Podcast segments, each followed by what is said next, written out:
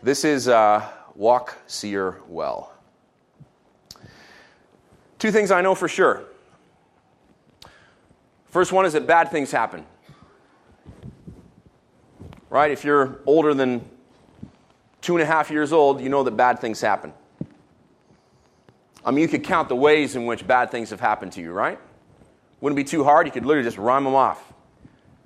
It's the opposite of mountain peak moments in your life. It's those valley, those trough moments when bad things overtake your life. I know for sure that bad things happen. That's one thing I know for sure. The other thing I know for sure is that when bad things do happen, our first instinct is to leap into action and do whatever we can to save ourselves. Have you ever had that response occur in you when something bad happens?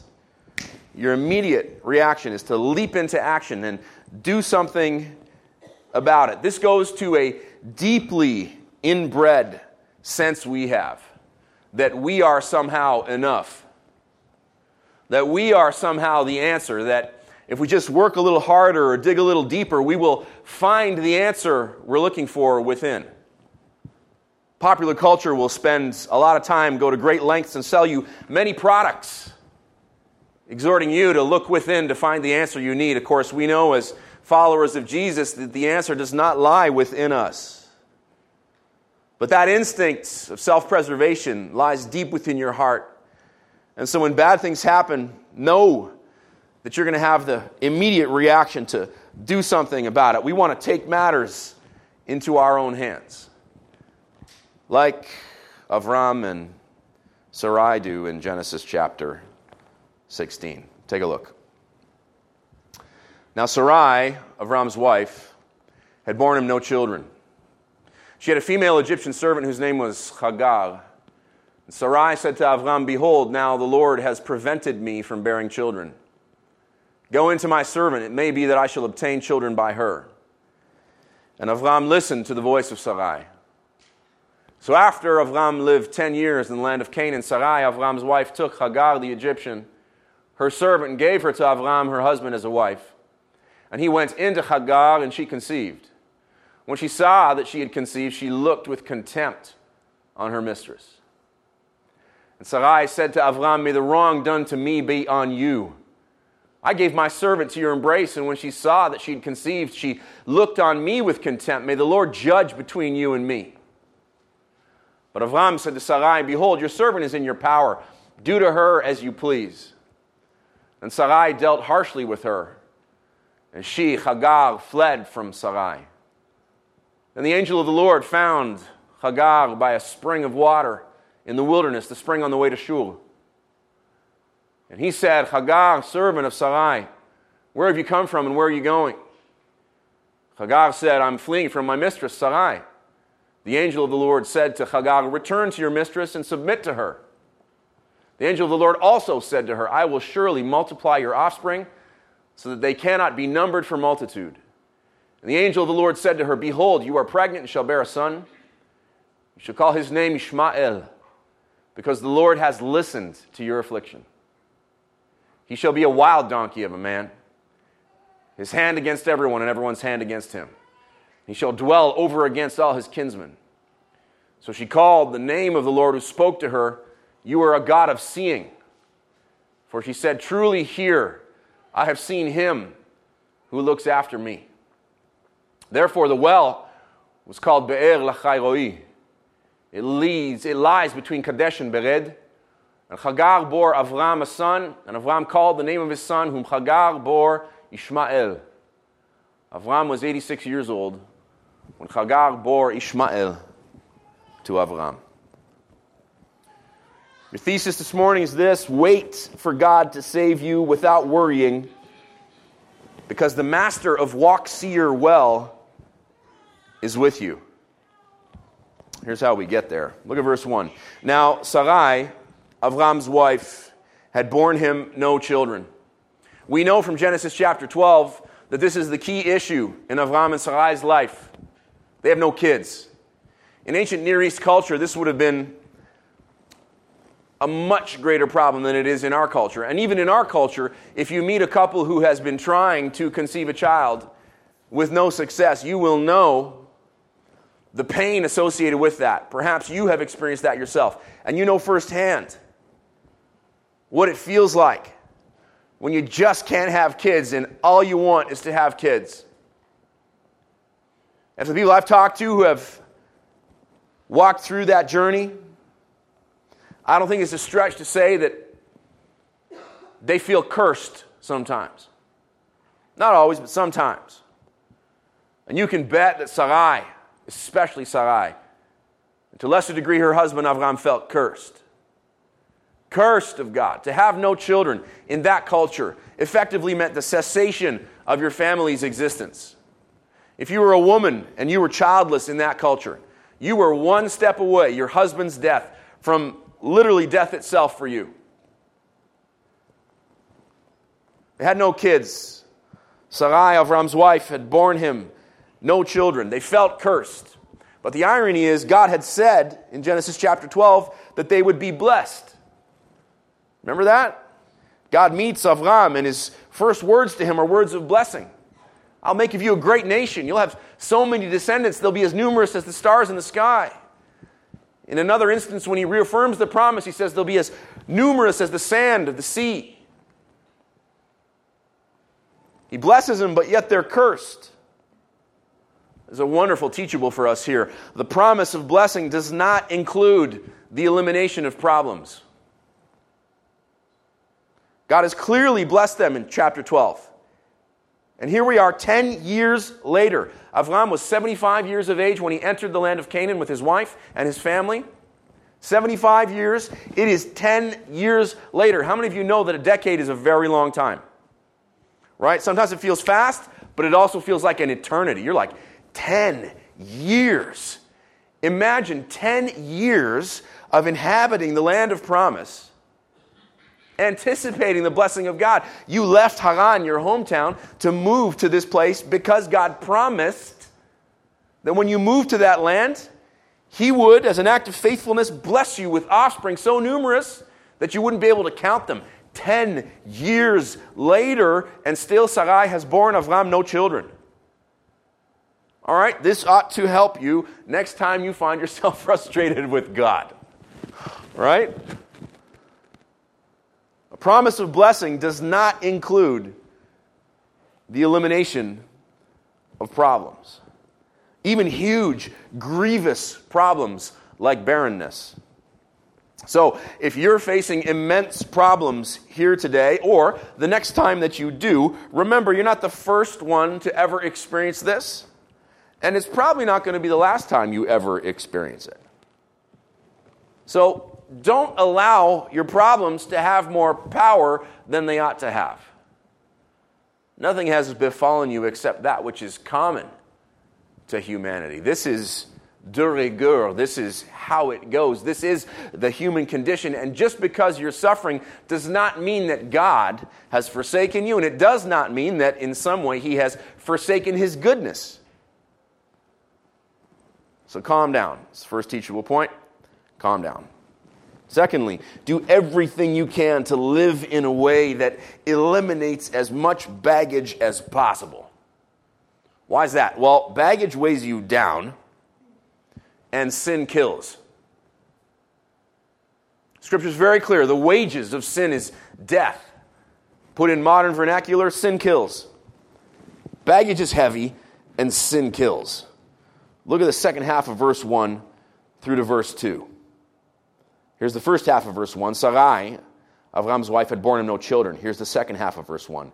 She had a female Egyptian servant whose name was Hagar. And Sarai said to Avram, "Behold now, the Lord has prevented me from bearing children. Go into my servant. It may be that I shall obtain children by her." And Avram listened to the voice of his wife. Sarai had an Egyptian maidservant named Hagar. We ought to immediately ask the question. Now, mind you, I've been preaching you through from Genesis twelve, so you already know the answer. But if you came casually to Genesis sixteen, you'd be like, where'd she come from? They're not Egyptians. Right? They're from Haran. They've recently moved to Canaan. Where'd this Egyptian servant come from? I'll tell you where she came from. Undoubtedly, almost undoubtedly, she came from Pharaoh's harem. You like, um, how's that? Well, because Sarai lived in Pharaoh's harem as one of Pharaoh's wives after Abram sold her out to save his own skin back in the second half of Genesis chapter twelve. I told you we get to it eventually. This is one of those eventualities. Let me read to you what happened. Now there was a famine in the land, so Abram went down to Egypt to sojourn there, to visit for a while, to stay. For the famine was severe in Canaan. When he's about to enter Egypt, listen carefully, friends. He said to Sarai, his wife, I know that you are a woman beautiful in appearance. And when the Egyptians see you, they will say, this is his wife. Then they will kill me, but they will let you live. Say you are my sister, that it may go well with me because of you, and that my life may be spared for your sake. When Abram entered Egypt, the Egyptians saw that the woman was very beautiful. And when the princes of Pharaoh saw her, they praised her to Pharaoh. You got to see this woman.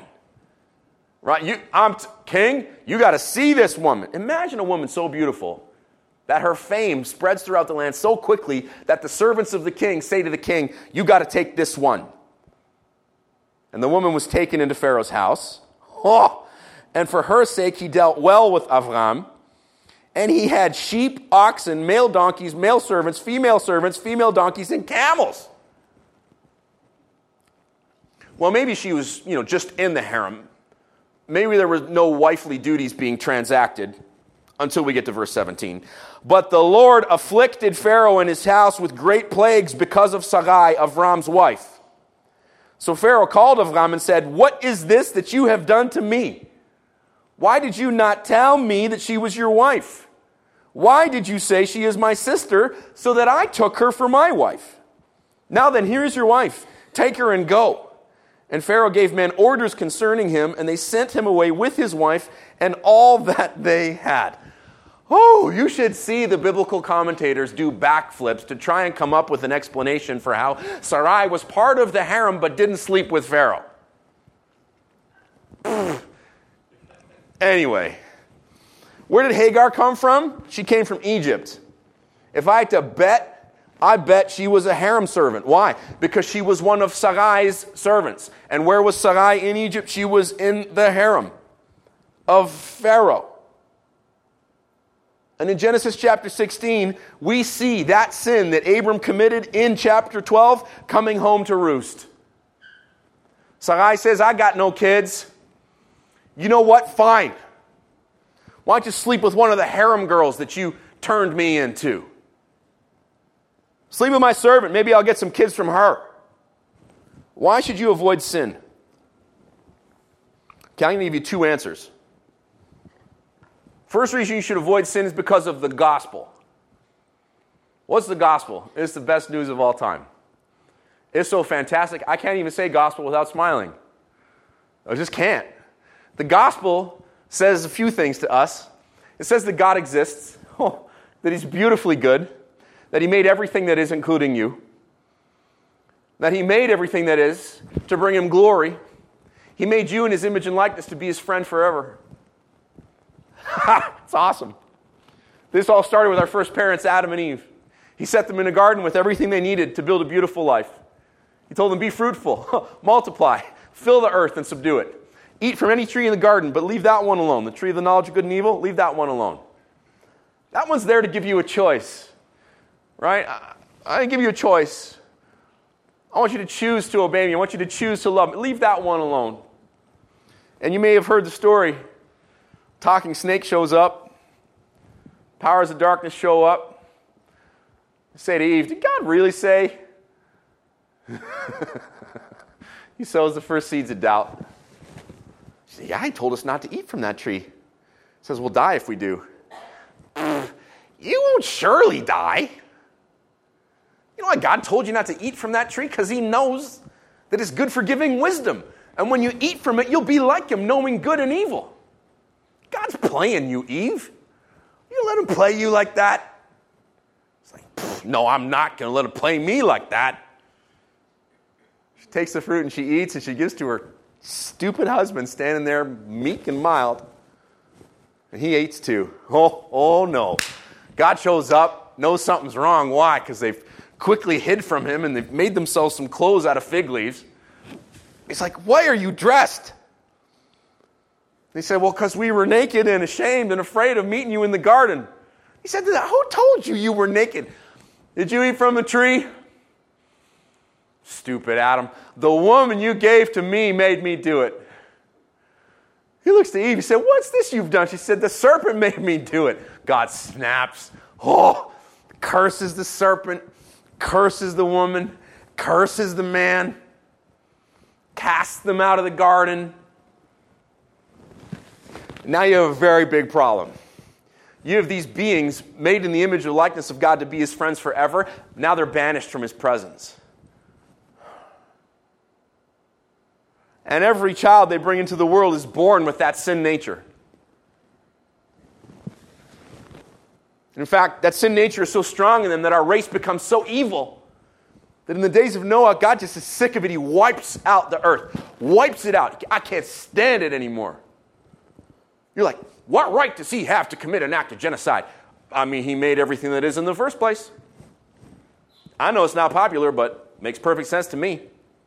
Saves a remnant, though, Noah and his family. And some animals. And with them, after the flood recedes, he begins to repopulate the earth. But guess what? The seed of sin still lived in their hearts. And never once, throughout the long, sad, violent history of humanity, did any one of us get it right. So finally, in his wisdom and in his mercy, in the fullness of time, according to the Scriptures, God the Father sent God the Son into space-time history to become a man. God the Son takes on flesh as Jesus Christ, the God-man, fully God and fully man. It's amazing. God in a body. And he lives among us. Whoa. And he's awesome. And he's tempted in every way in which you'll ever be tempted, yet he doesn't sin. And not just that, but he perfectly fulfills the law of the Father. He only does what he sees the Father doing. He reaches out to the downtrodden and the oppressed, the poor, the sick, and the afflicted. He shows them love. And every time he heals somebody, and every time he restores somebody to new life, he says, the kingdom of God has come, and it's come in me. Go and sin no more. Whew. It causes quite a stir. Romans don't like it. The Jewish ruling elite don't like it either. They're like, we've seen our share of false messiahs, but this time, oh man, do you see the things this guy does? We might be in trouble this time. We got to do something about this. This, this guy is claiming to be one with the Father. Not only is he a blasphemer, but he has the works. I mean, that we can't explain. We better kill him quick. And so they do. They conspire together. But of course, they're doing nothing that lies outside the sovereign will of God the Father. So in the fullness of time, according to the Scriptures, God the Son made flesh is hung on a cross between two thieves. And as he hangs there, God the Father places on him the sins of the world, your sin and mine. The iniquity of us all is placed on him. Your badness goes to Jesus, and in the great exchange, as C S Lewis puts it, his goodness comes to you. God the Father turns away from him. It's the sins of the world make him so disgusting that his Father can't bear to even look at him. Jesus Christ, God the Son made flesh, dies in your place for your sin. They lay him in a borrowed tomb. The disciples think all is lost. But on the third day, he rises again. Some women go to anoint his body. They find the stone rolled away. And Jesus Christ risen. One of them bumps into them in the garden. They think he's the gardener. He's not the gardener. He's the risen Son. Defeated in his body the power of Satan, sin, death, and hell forever. He has crushed the serpent's head. Ho, ho. Then some days later, he ascends right in front of their eyes to the Father's right hand where he sits even now, interceding for you. He's your cheering section. The place we're told from whence he will come again in glory to judge the living and the dead, and to inaugurate his kingdom which will have no end. A kingdom in which you have a place. A kingdom in which you have an address. A house that he's building even now. Hey, my body doesn't feel sick right now. You know, I can see somebody shout. Why you avoid sin? In loving, worshipful response to that Jesus who paid that price to set you free from its clutches.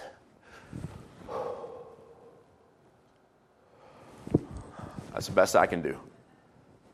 I can't offer you a better theology of sinlessness than that. Because he first loves you, you love him back. But look, you might not be a theologian. You might be essentially pragmatic.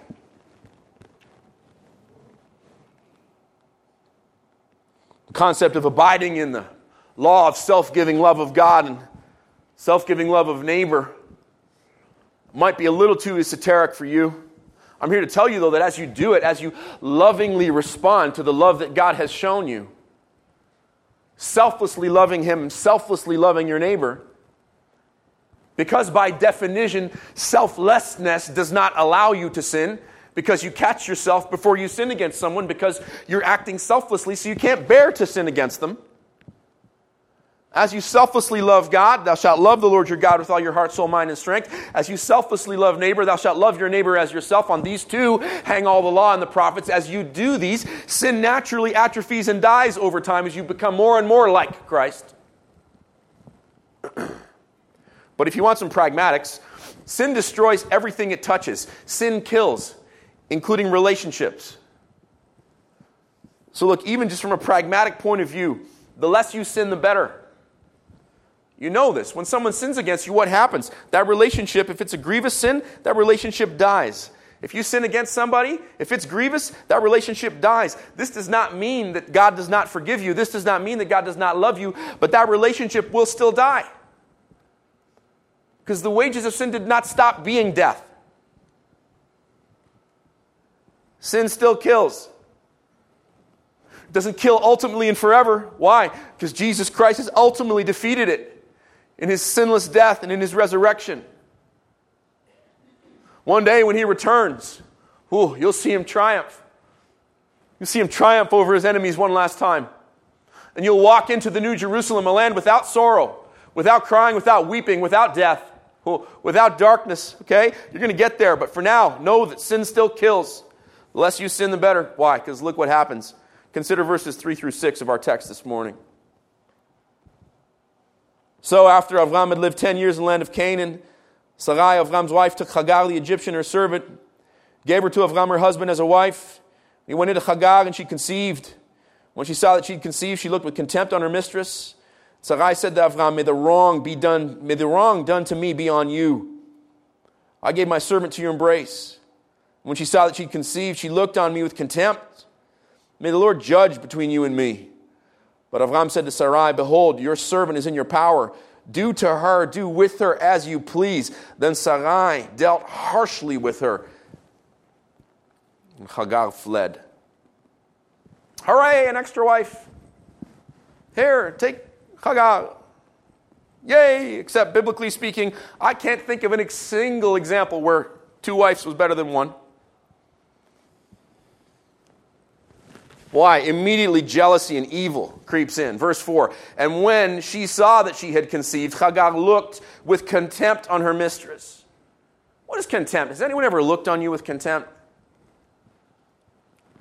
That look of abject, unguarded hatred. Have you ever been truly despised? Equally important, have you ever looked on someone with contempt? Have you ever truly despised someone? To look on someone with contempt is to effectively wish non-existence upon them. That's why it's so grievous, right? That's what contempt is saying. You may not be vocalizing it, but when you look on someone with contempt and they see that abject hatred and scorn in your eyes, they know what you're thinking. You're thinking it would be better if you didn't exist. contempt. Giving it or receiving it is one of the darkest moments any human can ever experience. And once contempt is crept in, there's almost never a way back. Look at verses five through six. It's all your fault, says, Hag- says Sarai. I gave her to you as a wife. Now she despises me. This, this should be on your head. May God judge between you and me. May God judge between you and me is a polite way of saying, God, you. Okay, that's what she's saying to Abram here. I don't know if you've ever gotten to that point in your marital relationship. It's not a good moment. You want to live in such a way that neither of you ever has to say to the other, may God judge between you and me. She's blaming him, I think rightly. And he's so sick of it, he doesn't give a rip. Verse six, behold, your servant's in your power. Do to her as you please. Abram doesn't love Hagar. He's used her. Don't you think if he loved her, he would defend her? Husbands, if this happened to your wife, wouldn't you defend your wife? Not at me, if you would defend your wife. You understand that as a reasonable instinct. So the only logical conclusion, he don't love Hagar. He'll use her as a warm body. This is the original Handmaid's Tale. Sure, I'll take that. Let's go. You're unhappy about it? Whatever. Do whatever you want. What a jerk. Looks an awful lot like the contempt that's circling between Hagar and Sarai has crept into Avram's heart also. Looks like both of these women in his house are driving him crazy. Do whatever you want. So Sarai begins systemically abusing, humiliating Hagar. These are the words in the Hebrew. And Abram sits by and lets it happen. You can bet he slept alone that night. And if I had to bet money, I bet you he was stewing over all the nights he slept alone, alone in Egypt. While Sarai was hanging out God knows where, doing God knows what. Didn't have sleeping pills in those days. I bet you he didn't sleep a wink that night. Sin kills. Avoid it at all costs. Y'all heard me? Sin kills. Avoid it at all costs. Even the patriarch was a sinner and a fool. Even the and I'm going to meet him someday. He's going to look at me, and if I've rightly divided the word of truth, he's going to say, high five, man, isn't Jesus great? I'm going to say, yeah, he is, baby. Yeah, he is. I mean, I see my own idiocy in the patriarch. Hopefully you see your own idiocy reflected in his wife. If even the patriarch was a sinner, don't think for a minute that you're beyond its pernicious reach. So what's the applicable point? Live your eyes wide open to try and avoid sin as much as possible, knowing that God will step in to help you when you can no longer help yourself. Almost done. God will step in to help you when you can no longer help yourself, like he did with Hagar. Oh. Look at verses seven through fourteen. I'll read them for you. The angel of the Lord found her, Hagar, by a spring of water in the wilderness, the spring on the way to Shur. And he said, Hagar, servant of Sarai, where have you come from and where are you going? She said, I'm fleeing from my mistress, Sarai. The angel of the Lord said to her, return to your mistress and submit to her. The angel of the Lord also said to her, I will surely multiply your offspring, so they cannot be numbered for multitude. And the angel of the Lord said to her, behold, you are pregnant and shall bear a son. You shall call his name Ishmael, because the Lord has listened to your affliction. He shall be a wild donkey of a man, his hand against everyone, and everyone's hand against him. And he shall dwell over against all his kinsmen. So she called the name of the Lord who spoke to her, you are a God of seeing. For she said, truly here I have seen him who looks after me. Therefore the well was called Be'er Lachai Ro'i. It lies between Kadesh and Bered. And Hagar bore Abram a son, and Abram called the name of his son, whom Hagar had bore, Ishmael. Abram was eighty-six years old when Hagar bore Ishmael to Abram. This gets beautiful right here. Verse seven, the angel of the Lord finds her. I'm going to do this rapid fire because I'm almost out of time. Okay, note this in verse seven. The angel of the Lord finds her. God will find you. He's already involved, even though you can't see it. Hallelujah, right? He finds her. No preamble, no announcement. He's already involved, even though you can't see it. God will find you. Secondly, verse seven. He finds her by a spring of water in the wilderness. Only those who have gone on grade three camping trips in the Judean wilderness, like myself, and happen to poke a hole in their canteen, know what it's like to almost die of thirst in Israel. I mean, it is an unforgiving landscape of rock and thorn and hill and blasting sun. And this part of Israel where they live near Hebron is like a moonscape mixed with Phoenix. It is, it'll kill you in half a day. And so she's walked away from the camp, and God finds her at a spring of water in the wilderness. You know why he found her at a spring of water? Because she was going to die.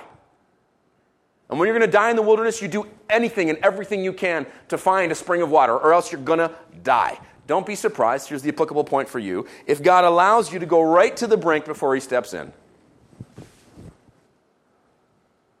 don't you feel like, I mean, couldn't you just drop me a canteen of water from heaven? Don't you ever feel that way? I mean, you claim to have made everything that is. Why don't you make a garden hose? Put your end in the river of life and drop one end down to me, baby. Let's go. You ever felt that way? I feel that way all the time. I'm like, I don't understand. Why are you hanging me out to dry? Where are you at? Hello? Anybody? You know? Don't be surprised if God lets you go right to the brink before he steps in. And keep in mind that God is keeping in mind the entirety of your journey, past, present, and future, in how he deals with you. What does the angel of the Lord say to Hagar? Verse eight, where have you come from and where are you going? Why is he asking? Like he doesn't know? This angel of the Lord we're talking about here, he knows. Wouldn't you agree? Okay, it's not Gabriel, it's not Michael, it's the angel of the Lord. It's not God himself, it's his messenger.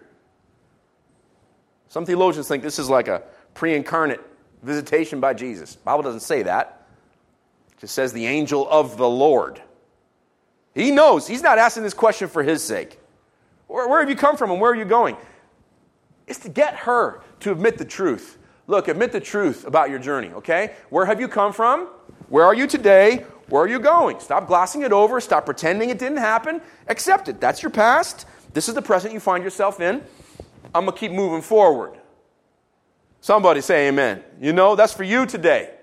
Where have you come from? Where are you going? Um, well, she's honest with him. She says, I'm fleeing from my mistress Sarai. You can't fool God. You can't fool yourself. Make a habit of telling the truth. Be honest about your past and your hopes for the future, and accept it when God gives you a mid-course correction. Verse nine, go home and submit to Sarai. This is not the answer she was hoping for. Right? I just left that woman. She's abusing me. You want me to go back? Understand, if God ever gives you instructions that do not seem to make sense, remember Hagar, and remember that you're not the only one who sometimes feels that way. Also remember that moment that he's God and you're not. So do what he says. Notice that there's no promise of relief here. You should notice that. Go on back and submit. Doesn't say she's going to be nice to you now. Doesn't say she's going to stop abusing you. No promise of relief. Just an expectation of obedience. That's the Christian life. Word up. You want to be strong like men and women? Accept that and act on it. Obey the Lord despite no apparent promise of relief. Ooh, I could shout, but I'm not going to. This is a pattern. he issues a command. There's a pregnant pause, and then there's a dose of grace contained in verses ten through twelve. I'll multiply your offspring so that they cannot be numbered for multitude. Does this sound familiar? Behold, you're pregnant and shall bear a son. You'll call his name Ishmael because the Lord has listened to your affliction. God's going to be kind to her. Not because of her. She's just a harem slave from Egypt. He's going to be kind to her because of his promise to Abram. That's grace. Merit or favor undeserved. Ah, it's the best day of my life. It's beautiful. Do you see it? Almost word for word, he echoes the promise he's already made to Avram, her baby daddy. And because of his promise, God's promise to his friend Abram, he is going to show kindness to Hagar that Hagar does not deserve. And notice that his kindness does not eliminate the consequences of sin. Because he goes on to say that her son, Ishmael, is going to grow up to be the father of nations who always fight with themselves and with everyone else. The legacy of Avram and Sarai's sin with Hagar in taking matters into their own hands instead of continuing to wait for God to save them and fulfill his promise continues to bear rotten fruit in many of the interactions the descendants of Ishmael continue to have today with many of the descendants of Isaac, the eventual son of promise. I don't want to politicize this, but, you know, read some Middle Eastern history if you're curious about this. The point is this: when we take matters into our own hands and leap into action to save ourselves, the result is never good. Worship team, you can join me on stage. Okay, when we leap into action, when we take matters into our own hands to try and save ourselves, the results are never good. Here's the good news again. God knows this, which is why he stays involved. Hear this. Let's finish with verses thirteen through sixteen. So Hagar called the name of the Lord who spoke to her, "You are a God of seeing." For she said, "Truly here I have seen him who looks after me." Wait till I tell you what the Hebrew means there in just a second. Therefore the well was called Be'er Lachai Ro'i. It lies between Kadesh and Bered. Hagar bore Avram a son, and Avram called the name of his son, whom she bore, Ishmael. Avram was eighty-six when all this happened. She gives God a name. Get ready to get, have your world rocked. Gather myself for this one. You are the God who sees me. Ata El Ro'i. Ata, you, El, God, Ro'i, who sees me, from the root, lir'ot. Ata el ro'i. You are the God who sees me. I would not be much of a preacher if I did not immediately take this opportunity to say the following. Ro'i, if you change the yud on the end to an aleph, becomes ro'eh, which means to see. But it also means shepherd. Mike can't handle the truth. Did you hear that? Ro'i, ro'eh, shepherd. The Lord is my shepherd. I shall not be in want. He makes me to lie down in green pastures. He leads me beside still waters. He restoreth my soul. He leads me in the paths of righteousness for his name's sake. Yea, though I walk through the valley of the shadow of death, I will fear no evil, for thou art with me, thy rod and thy staff, they comfort me. Thou preparest a table before me in the presence of mine enemies. Thou anointest my head with oil. My cup overfloweth. Surely goodness and mercy shall follow me all the days of my life, and I shall dwell in the house of my God forever.